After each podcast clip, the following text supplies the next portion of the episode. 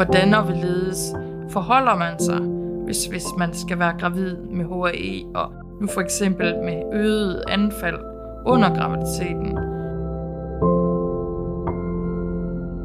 Velkommen til podcast-serien Livet med HAE.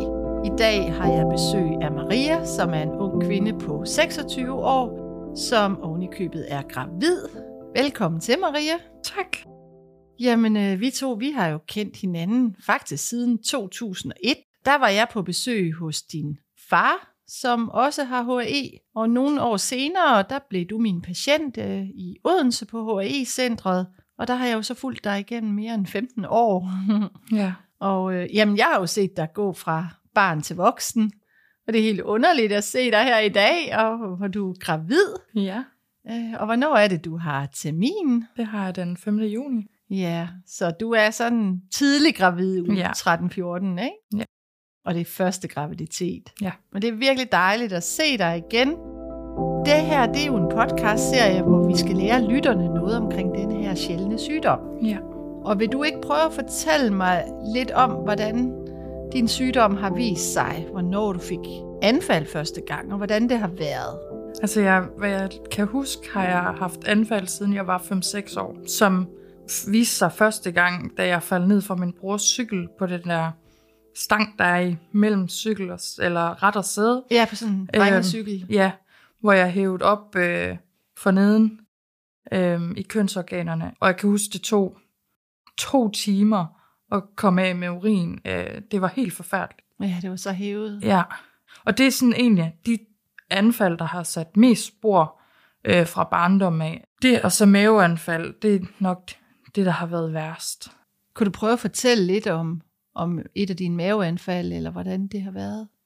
Altså, med maveanfaldene, der hæver de jo indre organer jo op, og det har de også gjort ved mig. Ja. Og jeg har måske ikke fået medicinen præcis, når det har været forebyggende, så jeg har haft mange smerter og lagt i fosterstilling og grædt. Egentlig kørt den så langt ud, at jeg blev hentet med ambulance og blev kørt på sygehuset, så de kunne give mig noget medicin. Og så har du så fået anfaldsmedicin ind i blodåren Ja, på sygehuset. Men det har du jo så lært øh, selv at tage nu. ja. Og jeg kan da huske, at øh, dengang vi skulle lære dig op i det, fordi det er jo noget, vi prøver lige så snart man er gammel nok, eller ellers så er det jo forældrene selvfølgelig. Men jeg kan huske, det var noget med, at du havde lige sådan en milepæl, fordi du skulle konfirmeres. Og så var du motiveret til at lære det, så du også, hvis der skulle blive nogle hævelser ved konfirmationen, at I ligesom kunne klare jer selv. Ja, altså jeg kan huske faktisk dagen før min konfirmation, var jeg i Odense og få noget medicin for ikke at være syg på min konfirmationsdag. Det valgte vi at gøre, fordi Ja. det er sådan en stor dag. Og du, jeg kan også huske de billeder, du viste mig bagefter, hvor du blev hentet i sådan en sportsvogn, Ja, og du havde sådan en fin hvid kjole på. Og det der jo var også øh, forhistorien i din familie, det var jo, at dengang, øh, vi kommer lidt tilbage til din far, men din far havde fortalt mig, at han ikke turde blive gift, fordi han var sikker på, da han skulle giftes med din mor, at den store dag og den glæde, det ville ødelægge hele brylluppet, så han lå med et anfald. Så vi har altid haft det sådan lidt omkring de der store begivenheder i jeres familie, at, at det var, der kunne komme anfald, og vi vil selvfølgelig gerne hjælpe jer, så, så I ikke skulle opleve det. Jeg kunne egentlig godt tænke mig, nu er vi lidt inde omkring det med din familiehistorie, øh, og spørge dig, altså, hvordan er det med den her sygdom? Er det noget, du har arvet? jeg har arvet den fra min far, ja. Det vil så sige, at da du var barn, ja, så, også som voksen, men øh, du har jo ligesom oplevet din far på tætteste hold. Ja, Og jeg ved, at din far han er en af de patienter i Danmark, som har haft den allersværeste form for HAE. ja. Han har jo også givet lov til, at vi gerne må, må drøfte hans historie her. Vil du prøve at fortælle, hvordan det har været at være barn i en familie, hvor ens forældre har svær HAE? Det har været så svært. Altså, min bror og jeg har sat i fodenden af sengen, og sådan lidt holdt øje med, at far han var okay, at han ikke hævet op i halsen, eller at han stadigvæk trak vejret. Og han havde jo også en episode, hvor han fik hævelser i halsen, hvor de ikke rigtig ville høre på min mor. Hun havde ringet efter lægevagten, som ikke rigtig ville hjælpe hende. Øh, han gav hende noget, eller han gav min far noget penicillinkur, selvom hun prøvede at fortælle ham, at det var ikke det, han fejlede. Og det resulterede faktisk i, at min far han fik, eller min fars luftveje lukkede helt sammen, og han kom på sygehuset, og de skar ham op i halsen ja. og lagde en slange ned, for at han kunne få vejret. Og det var lige i aller sidste øjeblik. Det var det. Og det var jo sådan, at man på det sygehus, man kunne jo slet ikke få ham på operationsgangen eller noget, man måtte bare gøre det. Jeg tror faktisk, lægen, har jeg hørt, han kom løbende til i strømpesokker. Ja. Øh, så de tog bare den læge, der var tættest på, og så var det jo det, der hedder nødtrakeotomi. Men heldigvis så øh, kom han sig. Men øh, lige efter operationen, der var alle jo, kan man sige, helt op på duberne, fordi man nu havde oplevet, hvor galt det kunne gå. Og der ved jeg, at din far han fik det, der hedder en sølvkanyle, hvor de faktisk lavede et permanent hul i halsen, hvor han skulle gå med sådan nærmest sådan en prop på halsen. Øh, og det var den gang, hvor jeg, altså lige kort tid før jeg lærte din far at kende, der fortalte han mig, da jeg mødte ham, at øh, han simpelthen ikke kunne holde ud og, og leve med den der kanyle. Kan du huske, at han havde den? Jeg kan godt huske, at han havde den. Øhm, jeg tror, både mig og min bror kan genkende til, at han havde en slange eller noget, der stak ud af halsen. Jeg kan huske, der var noget med, at faldt den, her, den faldt ud om natten, og altså han havde meget bøvl med den, og han var rigtig træt af den. Da jeg mødte ham, der havde han jo forlangt at få den ud, og på sygehuset på sådan en ørenæse halsafdeling, hvor de havde lagt den ind. Og så havde de sagt til ham, at det ville de jo ikke, fordi han havde den her sjældne sygdom, og man kunne hæve og lukke til i halsen. Og så var det, han sagde, at jeg kan ikke leve. Din far var, var lastbilchauffør, ikke også? Kørte, jeg ved ikke, om han også kørte lange ture og sådan noget. Jo, det tror ja, jeg. det tror jeg nemlig også, han gjorde. Og han fortalte bare mig, at han kunne simpelthen ikke acceptere den der. Nej. Så han havde forlangt at få den ud. Og det ville de jo ikke. Og så havde de jo så bedt ham skrive under på, at hvis han fik den ud, så kunne han risikere faktisk at blive kvalt. Og da jeg mødte ham, så sagde han, og det gjorde altså et stort indtryk, at jeg vil hellere leve et kort liv og et godt liv, end et langt liv med, med den her sølvkanyle og HAI. Men nu er det altså dig, Maria, der sidder herovre for mig, og nu vil jeg rigtig gerne høre lidt om dit liv. Ja. Vi har hørt lidt om din barnealder, men det var sådan din far, og så havde du nogle maveanfald. Hvordan har det været at være ung med HAI? Ja, øh, det, har været, det har også været svært. Jeg har haft svært ved at acceptere, at jeg var syg. Havde svært ved ikke at kunne gå til fodbold eller ridning, eller alle. Jeg tror, jeg har haft mine forældre med til alle sportsgrene, der findes. Ja. Og de har haft humøret højt, fordi de har jo nok i bund og grund vidst, at det ikke kunne lade sig gøre. Men de har taget med og været opbakende. Men jeg har jo kun været afsted to gange, og så har jeg haft et anfald og måtte erkende, at det kunne jeg ikke. Så på den måde har det jo været en, en anden ungdom, end de andre havde. Og jeg synes også det her med, at til at starte med det der med at skulle tage i byen, da alle mine andre veninder gik jo i byen, og jeg var sådan lidt, jeg vidste ikke helt om, hvordan sygdommen ville påvirke det. Og det var også det, så jeg var altid syg, bagefter jeg havde været i byen med mine veninder. Så det har, det har været svært at være ung i det. Og du er jo stadigvæk ung, det er jo heller ikke det. 26 år er jo ingen alder. Nej. Men nu, øh, nu har du jo en kæreste. Og hvor længe har I kendt hinanden? Vi har været sammen i tre år. Og så er I kommet i lykkelige omstændigheder. Ja. Vil du ikke prøve at fortælle lidt om det, om, om der har været nogle overvejelser i den forbindelse, når du nu har en arvelig sygdom? Jo, altså vi var jo til øhm, samtale på Odense. Jamen jeg tror faktisk allerede, det var et år efter, vi havde fundet sammen, hvor de fortalte os om det her med, at man kunne, ligesom fertilitetsbehandling, kunne man gå ind og regulere, hvad hedder det, æggene. Mm. Så de fjernede sygdomsgenet fra min æg, Ja, og så befrugtede de det. ja. Så de vil kun tage de æg, der var uden HAE-sygdom. Ja, og befrugte det, og så hjælpe os på den måde. Og det havde vi egentlig sagt ja til, men vi var ikke klar på det tidspunkt. Så da vi var klar, og vi havde egentlig prøvet i et år på at blive gravid, så ringte vi til Odense og sagde, at vi ville gerne have en samtale med jer. Ja. Og de tilbød jo så, at vi kunne komme igennem det her forløb. Ja. Og det takkede vi ja til. Og der gik, jeg tror to måneder, og så fik vi lov til at snakke med en læge over for Odense. Ja. Og han havde sat behandling i gang på Aalborg sygehus. Mm. Og klokken 10 om morgenen den dag, vi skulle snakke med ham klokken 1, der stod jeg med en positiv graviditetstest. Så vi kom ikke rigtig i gang, men muligheden var der for, at, at vi kunne få et barn uden HA. Ja, så, så det var det, I først gik efter. Ja. Og det kan man måske godt forstå, når man hører din fars historie, og jeg ved jo netop også de der gange, hvor I har siddet i fodenden, og det du selv har oplevet. ja, Men øh, nu er det så lige pludselig en ny situation. det er det. Ja, så hvad, hvad så, Maria? Jamen, vi fik jo tilbudt at få en moderkagebiopsi, Biopsi, ja, ja. hvor der var en risiko for, at et rask barn kunne blive tabt. Og det sad vi og snakkede om, og vi blev egentlig enige om, at vi ville ikke udsætte et rask barn for det, så derfor snakkede vi om, at med eller uden HAE, så skulle vi have det her barn, som vi havde kæmpet så længe for. Øhm, og der er jo så mange behandlingsmuligheder i dag, så at sætte et barn til verden med, med lige, lige den sygdom, det er jeg ikke så bekymret for.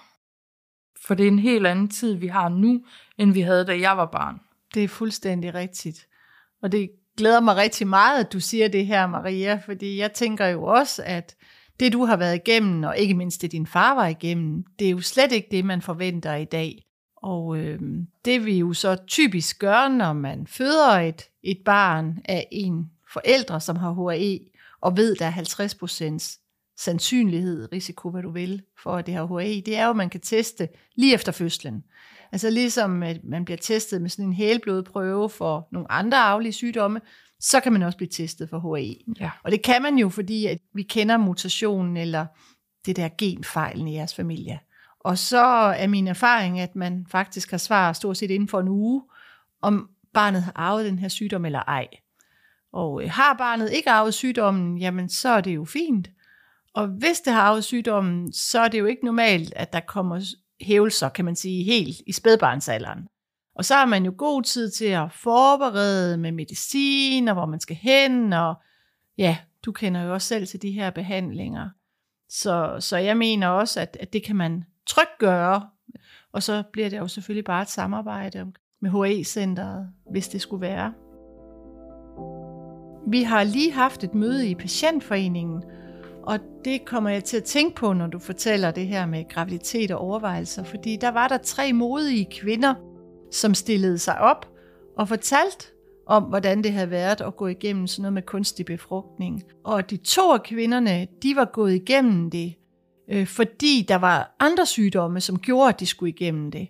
Og de havde så besluttet sig for, at de ikke ville vælge et HAE-barn fra. Og den tredje kvinde, hun stillede sig også modigt op og fortalte, og hun havde gjort op med sig selv, og det er jo så individuelt, at, øh, og det har hun selvfølgelig også gjort med sin partner, at, øh, at de vil ikke have et barn med HAE, Nej. selvom det er nu, altså i nyere tid. Øh, Så de gik igennem det, der hedder PGD, som jo er det, du var opskrevet til, og Ja. ja. din samlever. Og det er jo en besværlig måde at blive gravid på.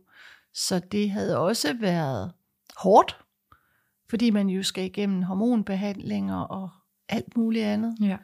Men det var så lykkedes efter en længere periode for hende at blive gravid, og hun havde så den her lille, lille søde krøltop, så en lyshåret lille pige på halvandet to år med en lille fjeldreven rygsæk med til møde, så det var jo en dejlig lille pige, der løb rundt, øh, og hun var så uden HAE.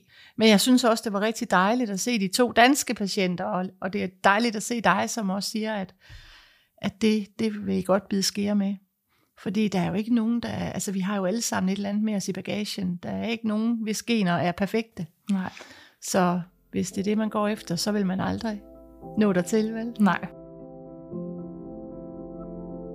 Nu øh, har vi jo hørt lidt om din far, vi har hørt noget om dig og dit barndom og ungdomsliv, og nu graviditet.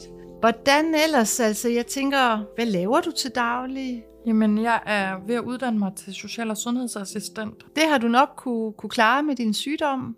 Jeg har jo sygedage, hvor jeg er hævet i begge fødder. Og det er de egentlig meget forstående overfor. Fordi som jeg også siger, og jeg har vist billeder af, hvordan det ser ud. Ja. Jeg havde en, der ikke mente, jeg var syg, fordi hun kunne se det på Nej. mig. Og så måtte jeg lige vise billeder af, at, at det er altså sådan her, det ser ud, Ja. så jeg kan ikke gå, når Nej. jeg har hævelser i begge fødder. Ej, det var en god idé, Maria. Så jeg vil sige, at nogle dage er hårdere end andre, og især her i graviditeten. Ja, for hvad er det lige, der er sket der? Jamen, jeg har forværret anfald i graviditeten, hvor jeg førhen havde et anfald måske en gang hver anden måned. Så har jeg det faktisk en gang i ugen nu, og derfor har de sat mig på forebyggende behandling, for at jeg også netop kan passe mit arbejde. Hvordan går det så med det? Øh, Virker det så godt, at du kan holdes anfaldsfri? Jamen, jeg har lige startet på det, men jeg har ikke haft et anfald, der har været hårdt. Altså, jeg har haft lidt i foden, men ikke noget, der brød ud, så jeg ikke kunne gå. En, en lille hævelse. Og det er jo også det, vi typisk ser, at man får færre anfald, og i bedste fald bliver man anfaldsfri, men hvis der så kommer nogen, så bliver de i hvert fald ikke så alvorlige. Nej. Men det tænker jeg, det er helt rigtigt, at du får det øh, forebyggende nu, og det er altså meget typisk, at vi ser hos kvinder med HAI, at øh, når de bliver gravide, så bliver sygdommen værre. Og der er også nogen, der har oplevet det ved p-piller, fordi det er jo det, der hedder østrogen, altså det kvindelige hormon, som tit gør det værre. Og det har man jo så udnyttet i nogle behandlinger, hvor man så giver det mandlige hormon, fordi det nogle gange kan gøre det bedre. Men det har jo så desværre jo en del bivirkninger. Men jeg synes, det er, det var egentlig meget smart det der med, at du har, har prøvet at fortælle dine kolleger om, og, og den her lidt skjulte sygdom, og, og så vise dem nogle billeder. For jeg har mødt mange patienter i årens løb, som egentlig holdt sygdommen skjult, fordi den er så svær at forklare for andre. Den er svær at forklare, og mange tror ikke på en, fordi det er jo ikke noget, man kan se. Man kan være helt rask den ene dag og ligge sengeliggende den anden dag. Ja.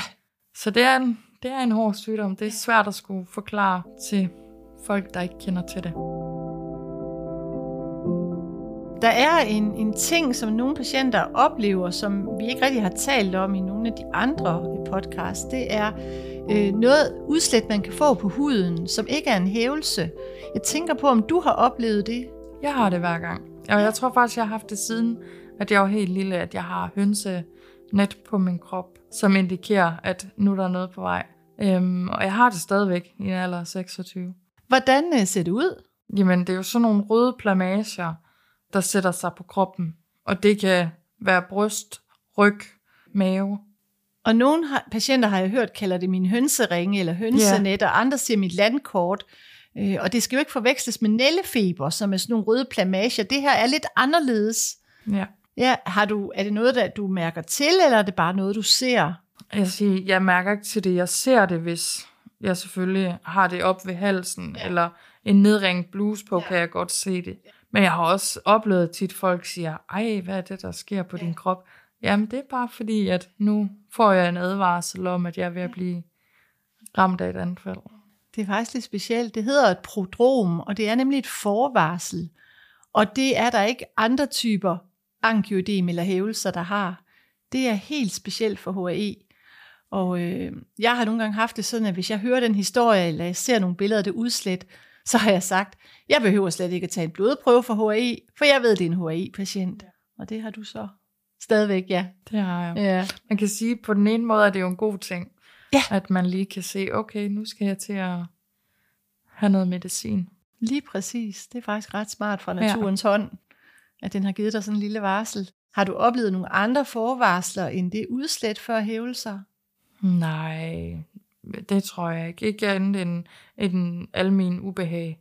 Men det er jo sådan set også et tegn. Ja. Hvordan føler du det? Øh, Det kan være træthed, det kan være ondt i, i hovedet, udmattet.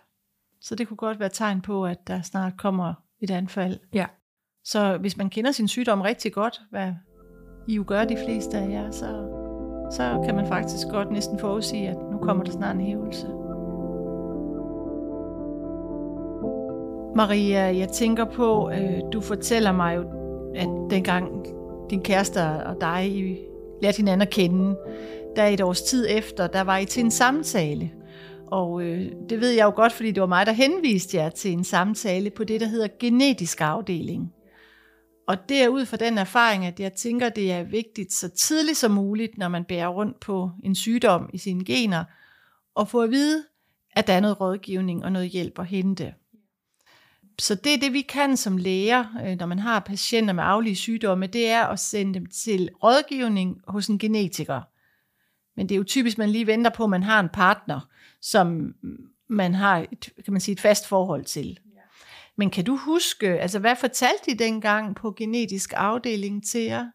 De fortalte jo, at, at hvilke muligheder vi havde, og det her med, hvilken chance der var for, at barnet ville få HAE, og øh, så hvilket forløb man skulle igennem, og det er jo det her med fertilitetslignende behandling, øh, hvor de befrugter yeah. ægget.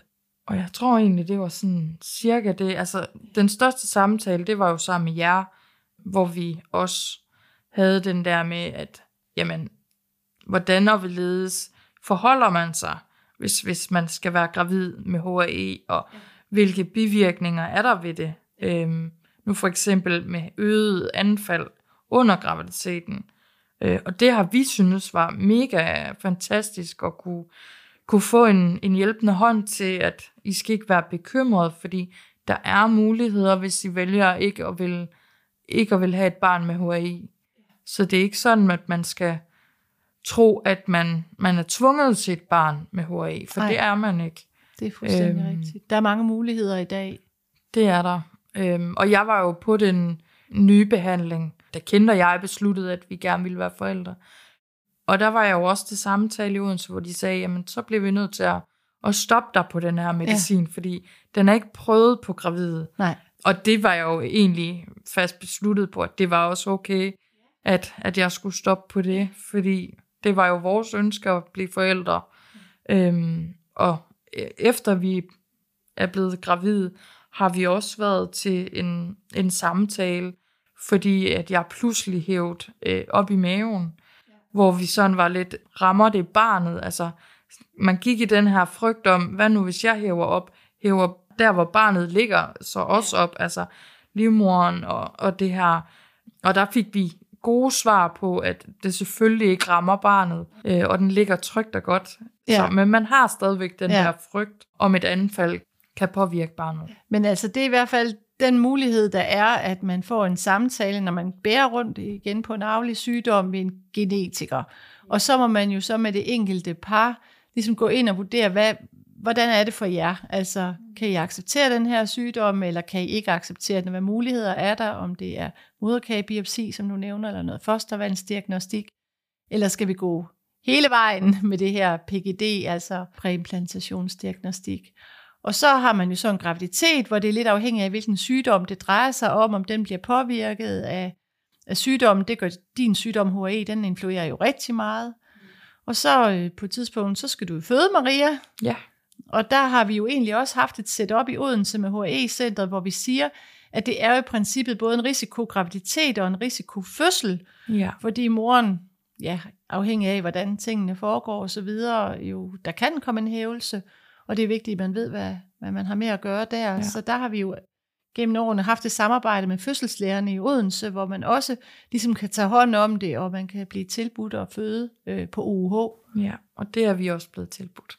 Vi er tilknyttet Kolding nu, men jeg snakkede, vi snakkede med en læge på Kolding sygehus, hvor han øh, egentlig gav meget udtryk for, at han ville være tryggest, hvis vi kunne føde i Kolding. I Odense? Eller i Odense, ja. ja. Og der var jeg sådan lidt, ja, men der var også langt til Odense. Ja. Det er jo en times kørsel. Så han sagde, nu har jeg en tid med fødeafdelingen i Odense den 17. januar. Og der ville de egentlig se, hvordan der ledes. Og nu er der jo lang tid til, du skal føde Maria, så jeg har god tid til at finde ud af det. Øhm, men det er i hvert fald en tryghed, at det tilbud er der, ja. som en livline eller et sikkerhedsnet under jer. Og så kan man sige, nu er du jo også i den situation, at du lige nu går og får det her blodprotein, du mangler ret ofte endda. Det er jo tit, at hvis man så får det, kan man sige, kort før fødslen, så ser vi jo normalt heller ikke nogen problemer. Så, så det er jo bare den diskussion, I, I kan tage. Men altså sådan mere overordnet set, hvis vi tænker på det, altså andre unge mennesker og kvinder som dig og par, der vil have børn med arvelig sygdom. Hvad, hvad, hvad tænker du om det? Altså har du nogle gode råd at give? Altså jeg vil råde øh, til, at, at man snakker om det, og bagefter også bestiller en tid øh, på OUH, øh, og får at snakke med lægerne der, så de også kan give dig en klarhed på, at har du lyst til at have et barn uden HAE, eller er det okay med HAE? Ja. Øh, jeg vil i hvert fald råde folk til at, at, at tage den her samtale med lægen, og bagefter snak om det. Fordi det er en, en svær beslutning.